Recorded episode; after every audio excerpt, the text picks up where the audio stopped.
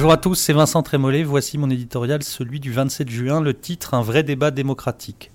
Au moment où les partis élaborent leurs lignes et choisissent leurs représentants, souhaitons qu'ils se montrent à la hauteur de ce scrutin européen et qu'ils défendent une vision du monde plutôt que des catégories sociales.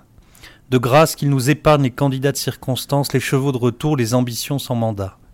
Par pitié qu'ils n'installent pas des semaines de débat entre les ouverts et les fermés, les progressistes et les conservateurs, les élites et le peuple, les classes urbaines dominantes et la France périphérique. La tentation est grande de restaurer, Christophe Castaner et Marine Le Pen n'ont jamais vraiment arrêté, le temps d'une campagne, une dialectique commode et finalement stérile où la raison bruxelloise et la colère populaire finissent par faire système. Cette approche binaire n'a rien d'une controverse. Elle perpétue deux monologues et élargit un peu plus la fracture occidentale. Que révèle-t-elle? Une terrible vérité. Nous nous sommes trompés.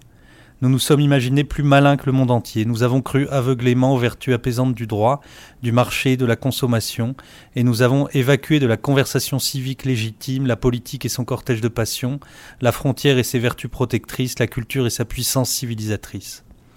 L'homme n'était plus, comme le déplore Jean-Louis Bourlange, qu'un voyageur sans bagages, transposable à loisir et selon les besoins de l'économie aux quatre coins du vieux continent. La crise migratoire, qui n'est qu'un élément du nouveau désordre mondial, nous met brutalement face à cette erreur ce scrutin historique, et le mot n'est pas excessif, menace l'Union européenne dans son existence même. Or, comment endiguer la ruée vers l'Europe si les pays frontaliers ne s'entendent pas? Faire le pari de la démocratie, c'est accepter que le débat se déroule franchement et loyalement. Ensuite, le peuple souverain tranche.